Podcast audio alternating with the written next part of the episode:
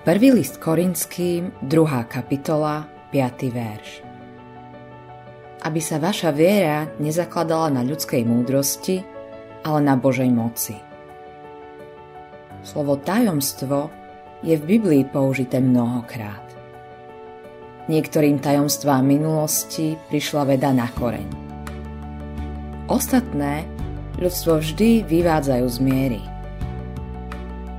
Tento fakt ostáva – Všetká zozbieraná múdrosť vekov je len škrábancom na povrchu ľudského hľadania vedomosti o vesmíre.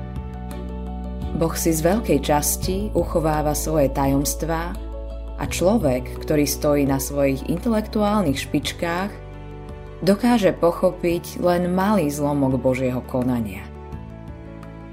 Táto neschopnosť plne pochopiť Božie tajomstvá v nejakom smere neobmedzuje kresťanskú vieru. Práve naopak, našu vieru posilňuje. Nerozumieme spletitému vzorcu hviezd na ich dráhach, ale vieme, že ten, ktorý ich utvoril, tomu rozumie. A práve tak isto, ako riadi ich, monitoruje aj bezpečnú cestu pre nás.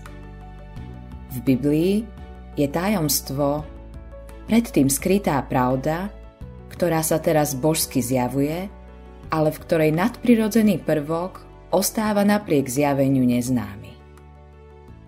Modlitba dňa Práve tak, ako si v minulosti viedol všetkých, ktorí ťa milovali, viem, že aj môj život lásky plne smeruješ. Moja viera je malá, Bože, ale Ty si mojou silou.